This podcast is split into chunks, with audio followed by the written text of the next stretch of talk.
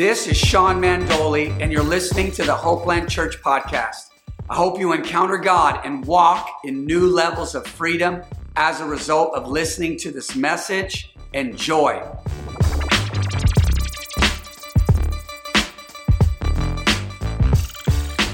What's up, everybody? Here we are. Hey, guys. We get to do this together today, so we're excited about this. Part 3 of the gray areas. Mm-hmm.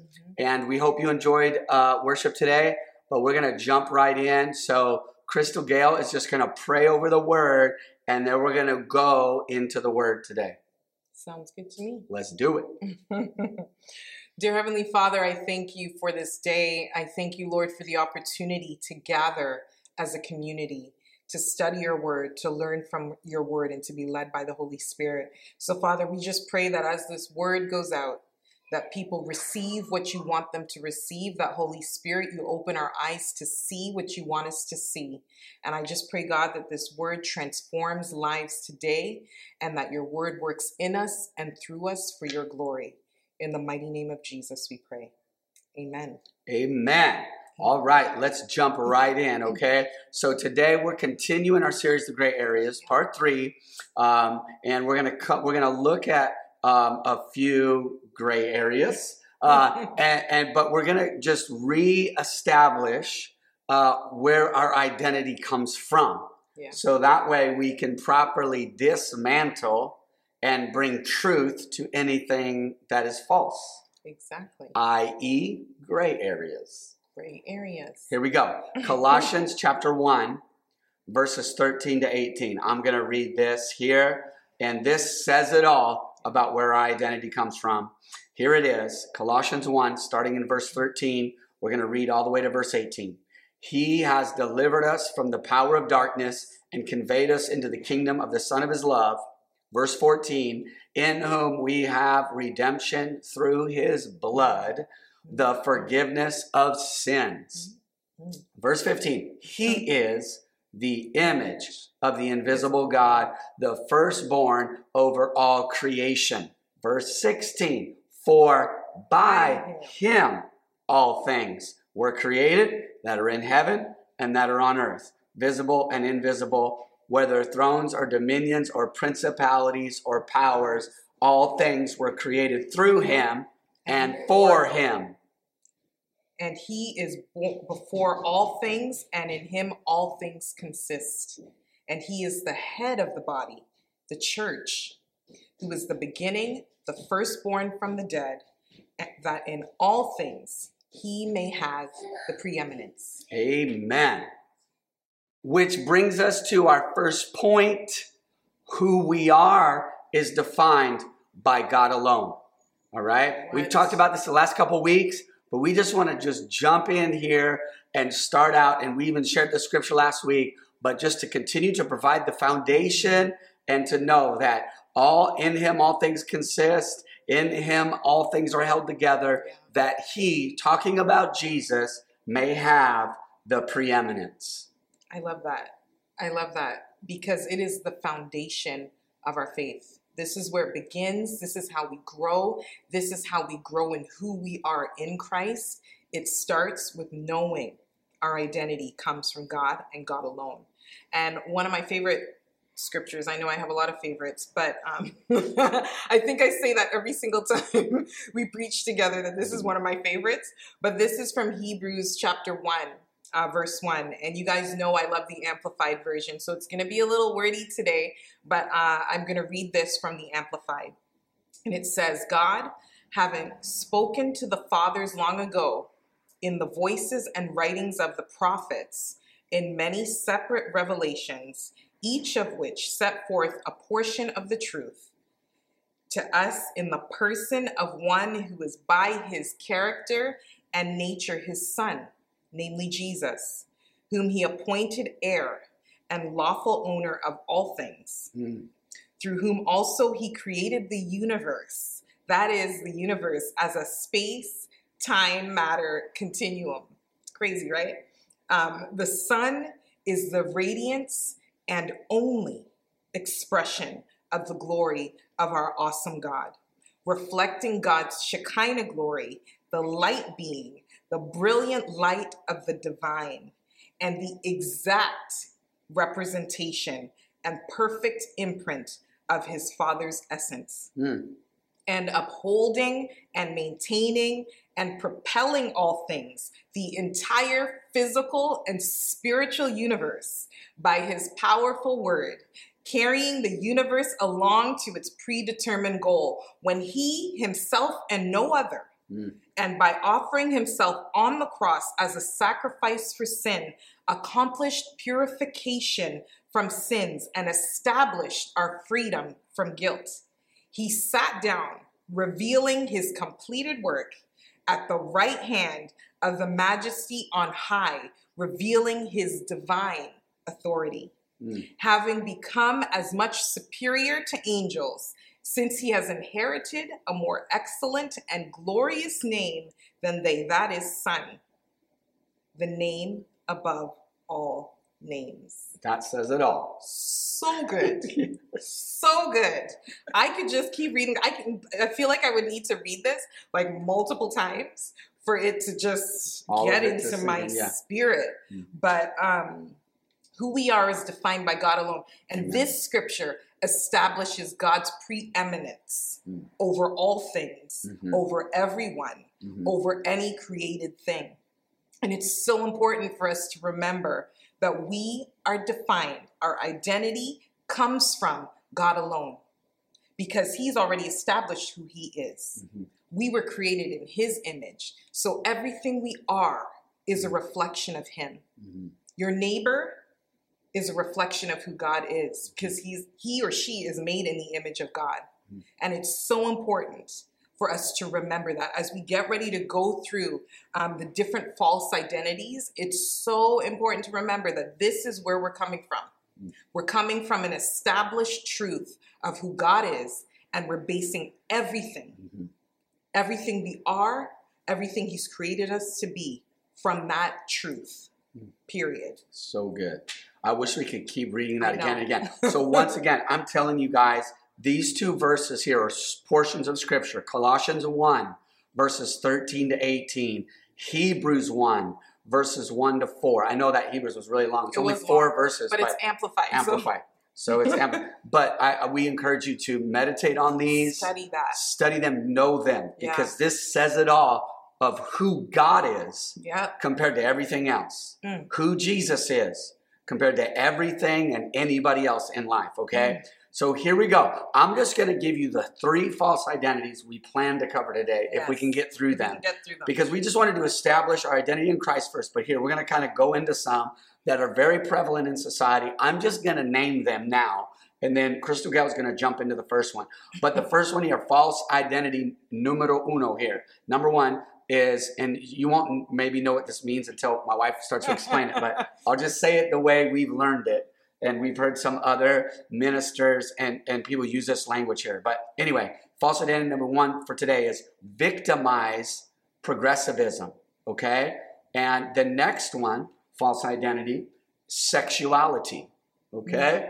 The next one, false identity, talent and gift, or when we base our identity, our self-worth on what we do well or what we are gifted in. And that is a false identity, or as we've heard it said in our studies, is a heresy identity, or let me say this, an idol, a heresy identity. The reason why I like to even call these things heresy identities, because it is heresy that turns us from Christ. Heresy is what gets us off course from Jesus, the truth.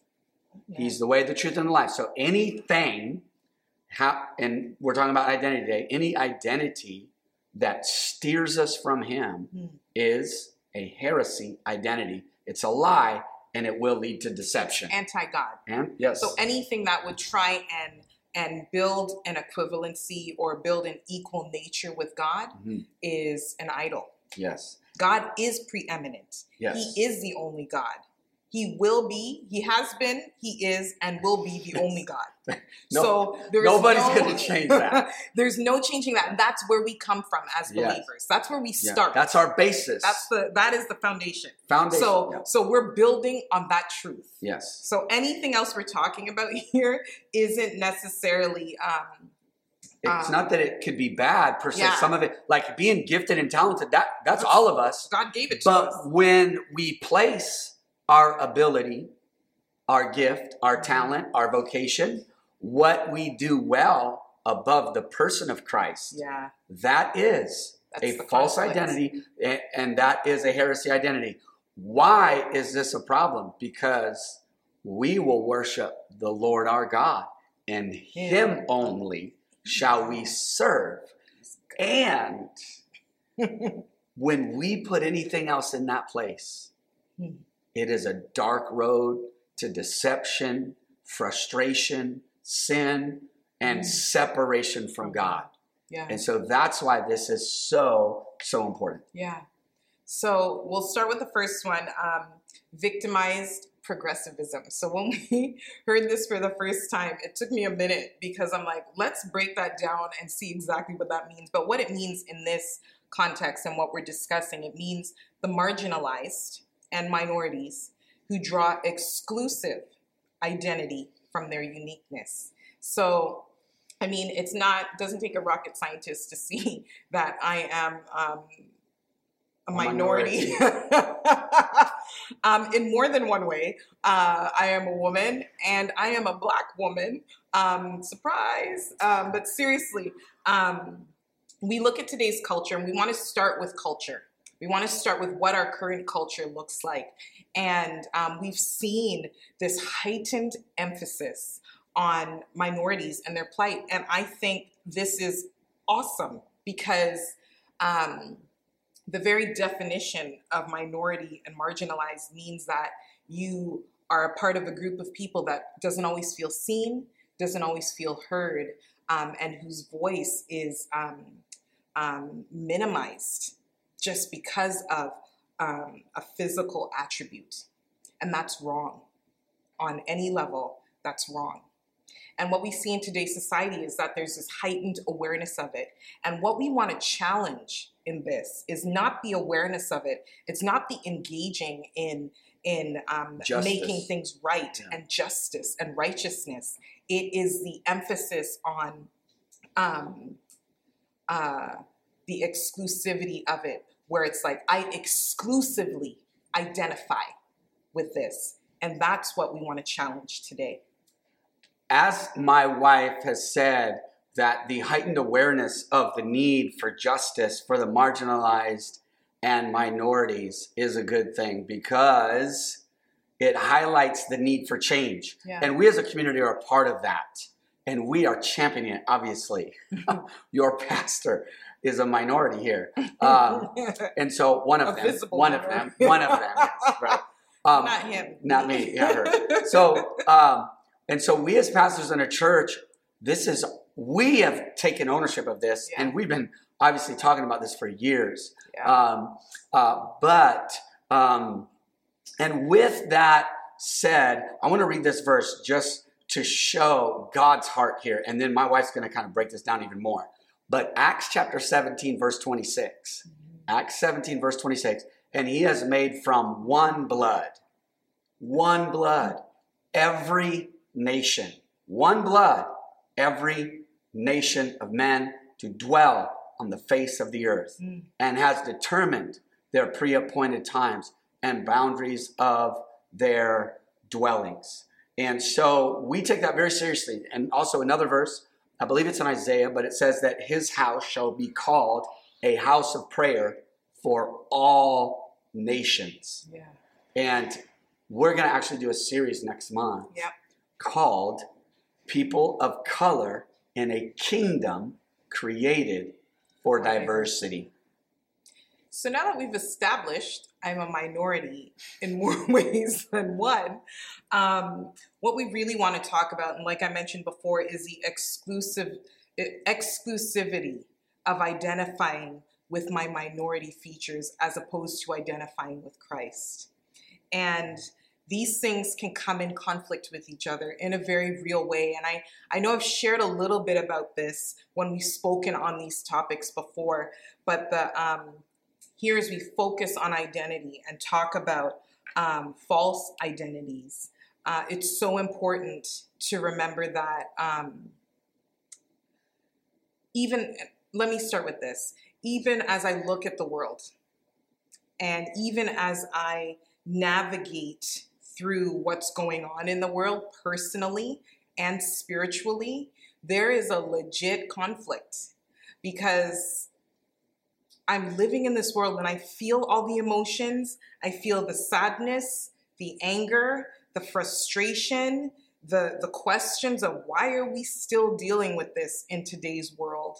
Those are legit questions. Those are legit feelings. And I don't believe that God wants us to remove those. He doesn't want to remove those emotions from us because it's those emotions that move us toward compassion, that move us toward action. Mm. But what I find, where I find the biggest conflict is that when I lean into those emotions, there's always a check in my spirit to remember spiritually who I am, where I've come from, and where I will be. And my spirit man reminds me that I do not have the liberty to worship my blackness. I am black. I'm proud to be black. I'm a woman. I'm proud to be a woman. But I do not worship these things. And what does it mean by worshiping those things? It means that every way I see the world, every way I interpret the world, every way that I express myself in this world is through the filter of my blackness or the fact that I'm a woman. These things do not take preeminence over who God is and who Christ is and what Jesus has done on the cross. They have to be secondary. Listen to me. These things, this physical body that you see today, this is not going with me into eternity. What is going with me into eternity? My spirit. My spirit will live on. So even as I look at these things, as I navigate through this world, as I live in the reality of what it means to be black and what it means to be a woman in this world, I still have a check in my spirit. The Holy Spirit is constantly reminding me, don't forget who you are. Don't forget what Jesus did. Don't forget who God is.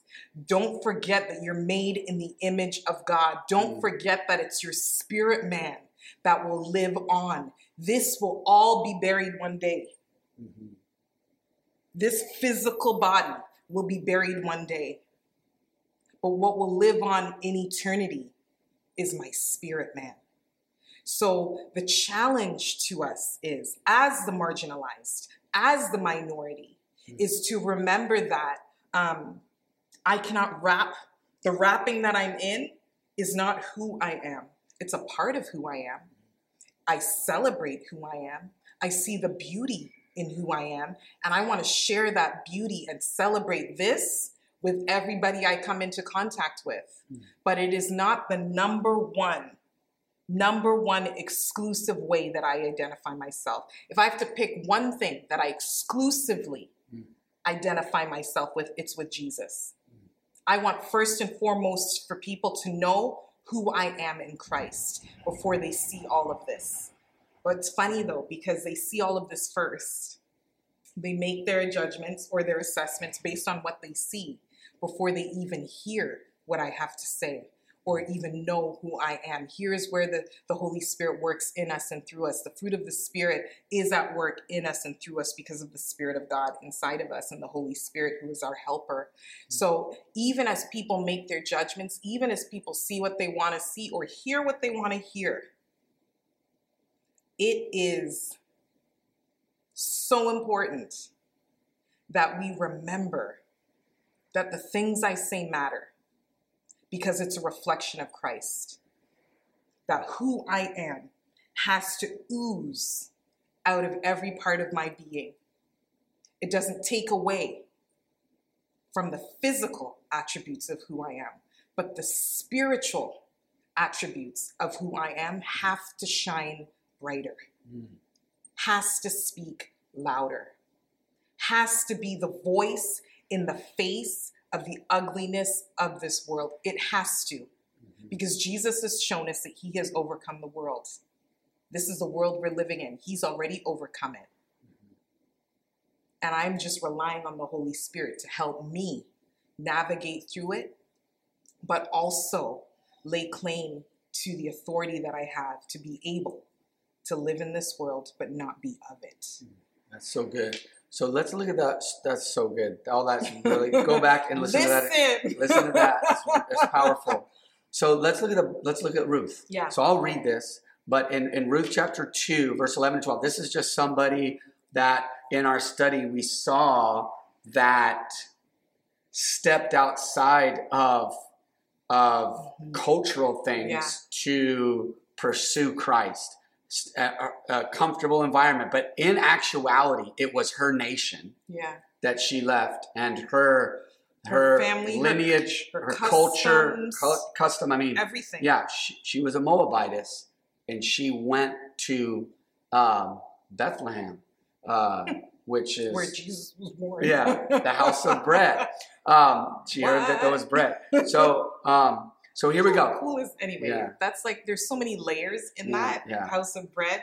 Jesus is the bread of life. Anyway, we can just she heard that there was bread down there. So Ruth chapter 2, verse 11 and 12, I'll read it. And it says, and Boaz answered and said to her, he's talking to Ruth here, it has been fully reported to me all that you've done for your mother-in-law since the death of your husband. Her mother-in-law was a separate ethnicity, a separate nationality, and separate religious background, and she different, and how you have left your father and your mother and the land of your birth, and have come to a people whom you did not know before. Sounds like my life.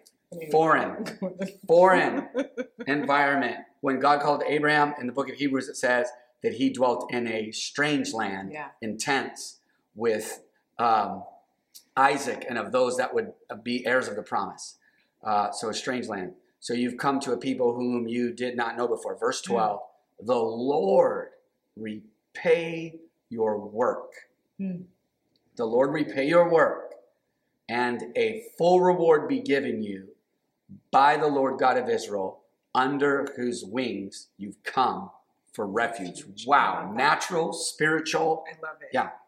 Go for it. You want me to go for it? Do you want to? Yeah. Well, I mean, it says it all. I was like, it does say that. It says it all. That I don't even know where to start with that, because she left everything.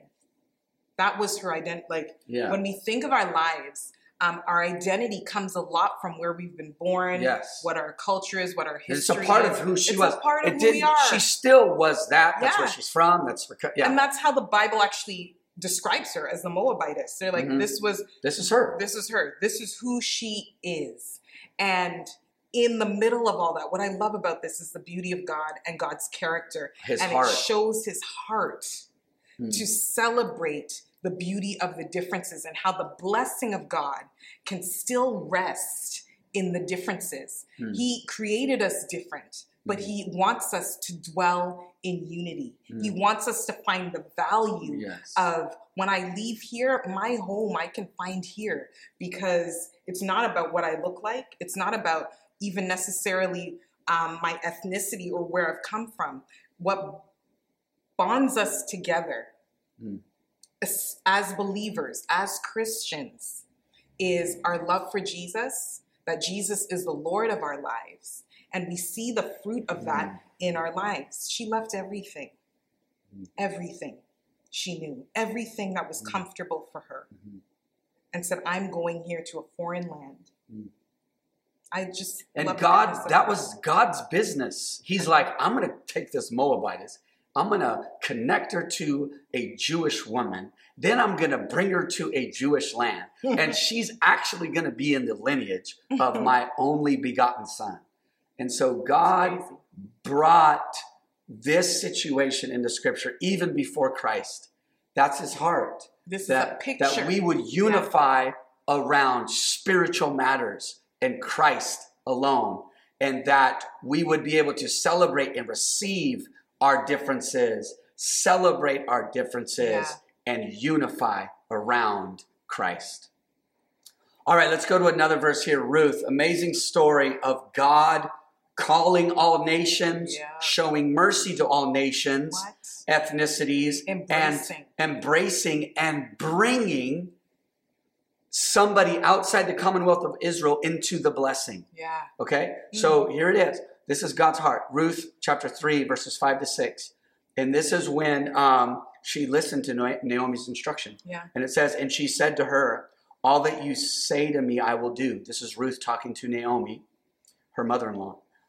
Verse 6, so she went down to the threshing floor and did according to all that her mother-in-law instructed her. So so right before that, they were having a conversation, like I'm sure mothers and daughters do. And she was Ruth was telling Naomi about her day.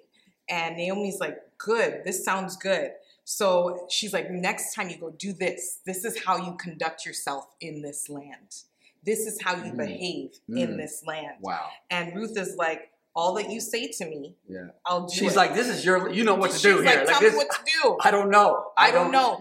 Here we are. Wow. People of God. Yes. When you position yourself to learn, to understand, and to truly connect with where God has planted you, it leads to other things. And we're going to keep reading about that. Wow, but this is how Ruth positioned herself in a foreign land. Wow. How have you positioned yourself in a place that's not comfortable for you, a place where you don't know people, a place where God's trying to teach you something and to show you something in the middle of it. Through other people that don't look like you, aren't from where you are. Learn the culture. Learn the people. What breaks their heart? What are they talking about? Why is there such an outcry of pain? We have a responsibility as Christians to be a reflection of the heart of God. Yes. This is the heart of God. So good.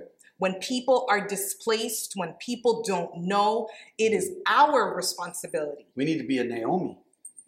And to teach, Ruth, listen, you have to find out who you are in the story of your life and position yourself accordingly. That you're teaching somebody else on the outside looking in, and that you are also listening to the others. Listen, this story, there's so much truth in this. Yes. So it goes on. But let me just challenge the white people here for a minute, is that white folks out there, I'm going to say this, you need to position yourself as the learner and the listener when it comes to minorities, their plight, their struggle, because you don't know. It doesn't matter how close you are to somebody, and you still have a lot to learn. And so I would say, as Christ, coming from the most privilege of any other human being from heaven, Jesus, comes to the earth. God himself. He did not come to be served, but to serve. Yeah. So let me challenge the white folks that there is a reality that we are privileged in this nation. And we need to position ourselves and put ourselves in an environment where we are the minority, and we need to listen and to learn. I'm telling you, do what Ruth did. You know, she learned and she listened. And we, as white folks, have a lot to learn and to listen to. And I'm saying, through the lens and filter of Christ, be a servant to the quote unquote others and watch what God does. And I love this, because a lot of the learning came from relationship. So good. It came from relationship. Sacrifice, commitment. It came from, like, it doesn't just come from, let me read all these books. Yes, reading and increasing knowledge is always a good idea. Right. It's always good to be well-read and understanding of what's going on in the world, and when you don't know about something, to gain knowledge on it. But a lot of the learning came from relationship. So good. Important. So, and that is our God. He is a God of relationship.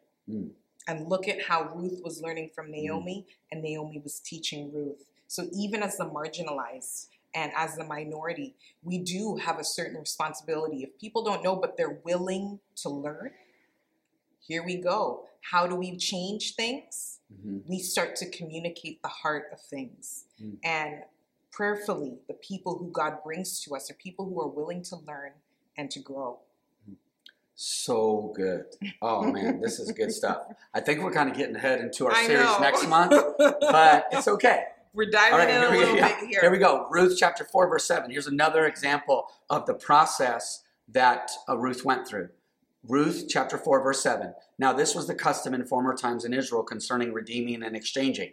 To confirm anything, one man took off his sandal, gave it to the other, and this was a confirmation in Israel. Custom. So, yeah, and what I love about this part is we called it the process, because even in that stage where Ruth was learning from Naomi and Naomi was teaching Ruth, Ruth still had to go through a process. Mm. When she went back, when Naomi told Ruth what to do, go lay at Boaz's feet and all this jazz, Boaz still had to go take care of some stuff before she could see the fulfillment or the blessing of God in it. Mm-hmm. There's a process. We all know that with God, there's a process. There is nothing, like God can do it. He can do anything supernaturally in a moment. He can do something miraculously. God is not above any of that. He can do it all how he wants to, when he wants to. But what I found in walking with God and walking out my faith is that there is always a process. When you position yourself in humility, God will take you through a process of transformation. That doesn't just come from your own personal process and working things out. It comes from relationship. The way that Ruth was able to get the blessing, we're going to read the scripture later, is that it was established that Boaz was in relationship with Naomi. Mm-hmm. And the process came through that relationship. Mm-hmm. He had to do something because of the relationship he had in order to be a blessing to Ruth. There is always a process. Yes. Don't think that because you sat down in a seminar for a couple hours to learn something about minorities, that you know it all now.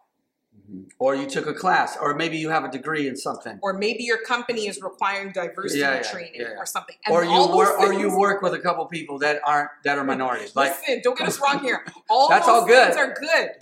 But who's at your dinner table? Thank you. Who's in your house? Who are you in relationship with that can actually transform your heart? Come on now. It's all relationship. If you think about this too, Boaz, his mama was from a pagan culture. Rahab.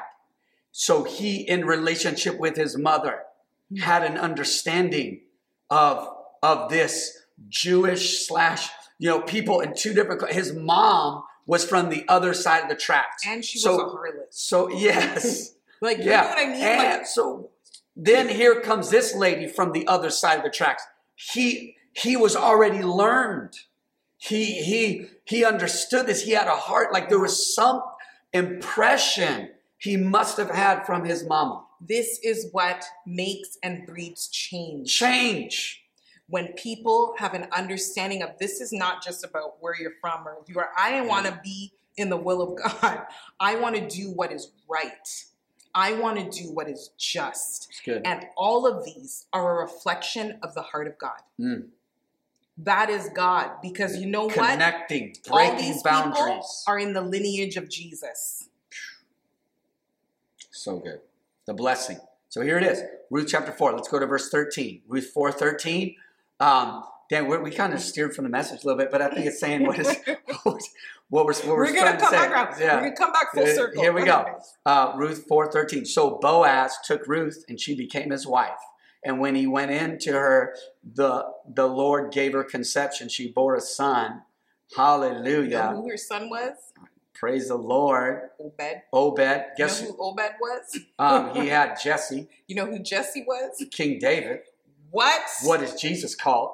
The son of David. Right? That's so good. And check it out. This was progressive. Because she was willing to leave nation, step outside of what was comfortable. She had to be willing to say, my end all be all identity is not my culture, my nation, and quote unquote, my people. It's who I am. But my calling is pulling me into a spiritual place. What? And Christ, what? Her calling was to bring forth Christ in her lineage. That is our calling, to bring forth the light of Christ. And we have to be willing to put every other part of who we are, secondary, subjection to him. She steps out. She gleans in the field. Somebody say, praise God. Praise God. Then she got favor in that field. Somebody say, praise God. Praise God. Then she got the man that owned the field. Glory to God. Progressive revelation and growth. It all circles back to Jesus. Hallelujah. All right, here we go. Talking about our identity in Christ and what that does. It's not just because he's God. Number one, it's because he's God. Number two is, when we put our identity in anything or any other person or any other part of us, when we rest all of who we are in something natural, we will miss God. Yeah. We will miss purpose. Yeah. We will miss, look at Ruth. Those spirit beings first. Oh, Orpah, she held on to something. We don't know the whole story. We don't know the why, but we do know the story of Ruth. She was willing to say, my identity is more than what I see with my natural eyes. Yeah, and we're talking about false identities here. And this one was the... victimized progressivism. That's a lot. It's a lot, man. It's a lot going on with that. It's a lot. Words. Victimized progressivism. Right. And the goal here is for us to remind everybody that our identity, does not solely rest on the physical attributes that we carry. It's our spirit man that is connected to the God in heaven. We're made in the image of God, so all of this is beautiful. Yes, it is. I believe he created all things beautiful. Yes. So we are here to enjoy the beauty of his creation, whether it's the trees outside or it's the person who lives next door to you who looks completely different from you. Enjoy the beauty of his creation. But do not make it a Lord of your life. Don't worship it, because there is nothing, and we talked about this at the beginning, that has preeminence over God and who he is as creator. Amen? So good. So here's another picture of God's nature for those, the other people, the minorities, the marginalized. So and here we go. We've been talking about Old Testament. Now we're going to jump into the New Testament a little bit. This is one of my favorite scriptures. I said that already, didn't I, today? Yes, you did. But listen, this is legit one of my favorite stories in the Bible. It's about the Syrophoenician woman, or in other texts it might say the Greek woman, or but it's in Matthew chapter 15. We're not going to read the whole thing. I'll read it. I can read it. You can read it fast. Matthew 15, 21 to 28. Here we go. Then Jesus went out from there and departed to the region of Tyre and Sidon. And that was a pagan area. Yep. Verse 22, and behold, a woman of Canaan came from that region and cried out to him, saying, have mercy on me, Lord, son of who?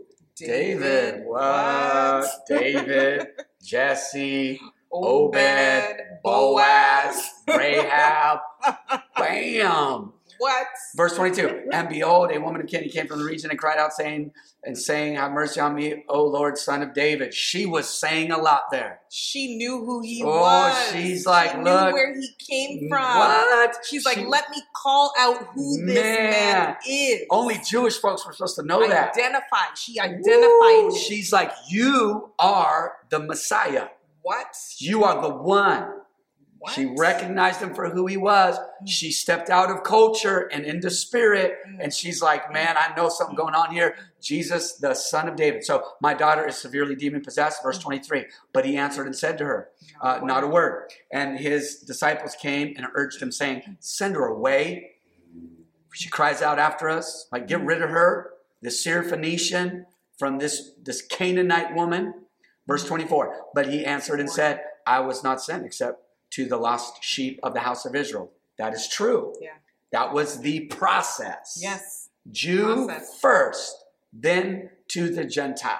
Yeah. Okay, so this didn't really break out in Gentile culture, the gospel, really until the book of Acts, and it really once they got to Cornelius' house, that's when they started to change a lot in Peter's the church. Vision, Peter's vision, yes. Verse 26. But he answered and said, it is not good to take the children's bread and throw it to the little dogs. Verse 27, and she said, yes, Lord. Yet even the little dogs eat the crumbs which fall from their master's table. Mm-hmm. My goodness. Where she was, what society put on her, what religion put on her, she was still able to recognize who Jesus was and called him in as master. Submission. Positioned herself. Humility. You are master. In a sense, yeah, that's true. But this you is are master. In terms of what society says. Yeah, this is the reality of my plight. But you're still Lord. But you are master. What? Oh, she got herself a little blessing here. Look at this, verse 28. Then Jesus answered, said to her, oh, woman, great is your faith. Is what? He didn't say that about it. He was saying, you know what he told his disciples? Oh, you of little faith. And here is a Syrophoenician, a Canaanite woman from the region of Tyre and Sidon. The other people, other side of the tracks. And he says, oh, woman, great is your faith. She was able to access something spiritual in Christ. Yeah. Let it be to you as you desire. And her daughter was healed from that very hour. And this is what happens when we walk in the spirit and not in the flesh. We're able to see things. We're able to identify things. We're able to grab a hold of truth that we wouldn't be able to grab a hold of when we're seeing it through our natural beings. We are spirit beings first who live in this natural world, but we are to be led by the Spirit of God. The children of God know the voice of God. We hear him and we know him and we're led by him. And it's so important. Like, I just love this scripture. So much, because she knew who she was culturally. She knew how people saw her. She knew what all of that was. But she gave Jesus preeminence over all of that. And because of that, here's the nature of God. Stepping outside of even his own process. Right. For her to access a blessing. And it just, I see this nature of God all through Scripture. Ruth is another one. Rahab. And now the all through Scripture. God is like, this is who I am. I see you. I know you. I created you. And I made you beautiful. I made you in my image. But what's most important is that you're a child of God. And we're speaking to believers here, people who ascribe to following Christ, people who have made Jesus Lord of their lives. We ascribe to who we are in Christ first and foremost, because that is what is eternal. That is what will live beyond this natural body. That is who and what will be in heaven with Jesus one day.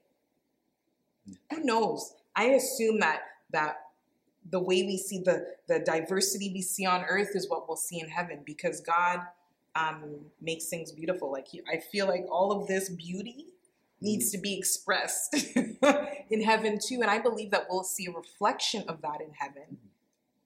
I don't know what it's going to look like exactly, but I do know one thing for sure. That this spirit man inside of me, I want to be like Jesus. I want to be the reflection of Jesus. I want to be the love of Jesus. And that means that anything that would try to exalt itself against the knowledge of God in my life, anything that would try to say this takes preeminence over who you are in Christ, that thing needs to go under my feet. That thing needs to be subjected to the kingship and lordship of Jesus. And if that means that I have to take a moment as I weigh the challenges of this life as a minority and as a woman, I mean, minority and a woman, it's both the same thing. If I have to take stock of that and just have those moments where I wrestle with the Holy Spirit, where I sit there and am in prayer. Like, there are things that we've watched, like different documentaries and things. At the end of it, I'm like, hon, I need to pray. I need to spend some time with the Lord, because this has brought up so much in my soul that it makes me frustrated and angry. And I have to spend time with the Lord for him to remind me of who I am. I need to go to my Creator to remind me of who I am. Mm-hmm. When the world is trying to tell me this is all I am, God is like, no, this is a part of who you are. Mm-hmm. Who you are at your core is who I've created you to be. Mm-hmm. Identify with that, and it will change your life. All right, so we're going to pray here in a moment. So, but first, just wanted to kind of do a little review. It's like, I think we really only had one main point today, but here it is. It's all good. Who we are is defined by God alone. And why? Because God is preeminent. He's the only one that can do that. He's the only one that has the qualifications.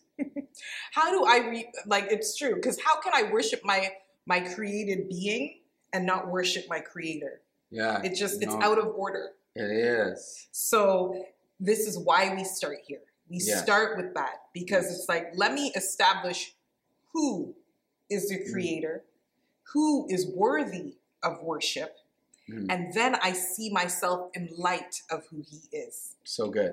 All right. And so we really just talked about that today. We didn't get to the other ones. Right. But the other one, just we'll get these next week. Yes. But we're going to talk about the false identity of sexuality. When we draw absolute identity from our sex and or sexual orientation. And we're talking about exclusive identity. Of course. So yes, I'm a man, but that isn't all that I am. No, that's not. And I am heterosexual, right? But that is not the end all be all of my identity. Sexuality does not define me at my core. No. It is a part of who I am, but it is not the end all be all of who I am. Yeah. And then the other one we'll touch on is the false identity of talent and gift, our giftedness. Yeah. And so we all, I'm sure, know people, or maybe we've had our own struggles with being, because see, what gifting and talent will do is elevate us. Yes, it brings us before influence. Great people. But when our identity is based on that, It's will shaky. It will cause problems. It's not eternal. How many extremely talented, gifted people do we know of that have been elevated in the world of entertainment or sports, and they've had a pretty bad outcome? And it's not because those are easier to see. In the church. It's your gifting will only bring you so far, especially if you start to worship that gifting. And that it only can take you so far. Pride comes before the fall. Yes. And so it's very important that we don't base, it's part of who I am. It is. But it is not all of who I am. And it's something to be celebrated and embraced and enjoyed. And activated. Yeah. But let it be what it is. It is not the foundation of who we are. And the all of who we are. Because God gave it to us.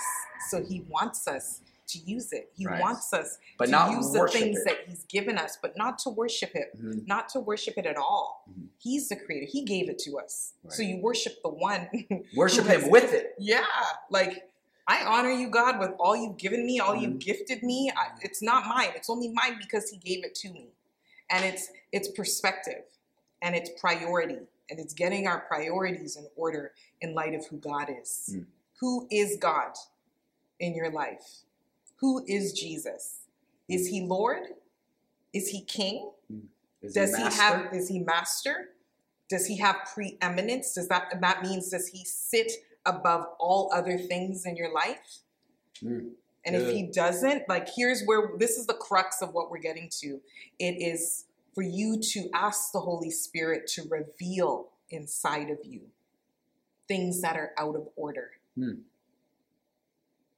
And those are regular conversations because it's not like you deal with something and then... Yeah, and then you're like, oh, I've arrived. I've arrived. We never arrive in this walk with the Lord because we're becoming more like him. So good. It's a process. Amen. That's good. Do you want to pray? Okay, yeah. I can pray. Okay, yeah.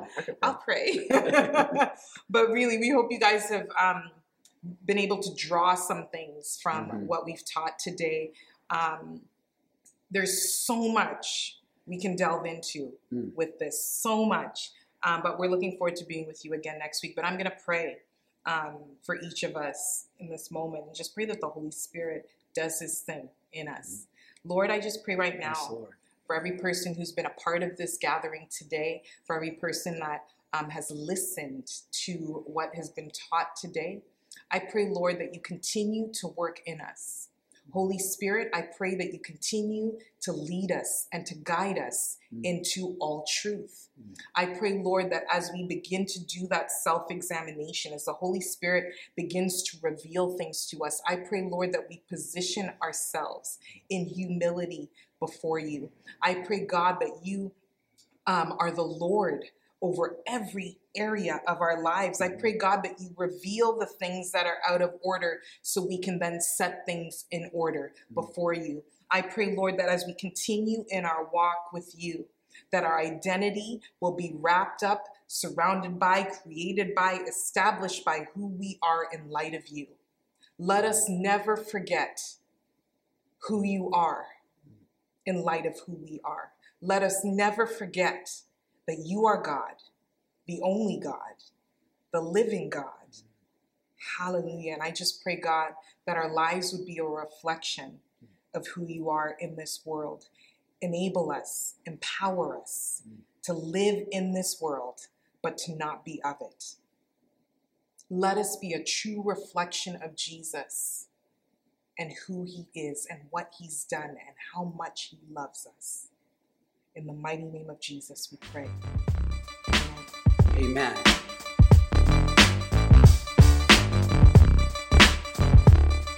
I hope you enjoyed the message. And my prayer is that you will change your world as a result.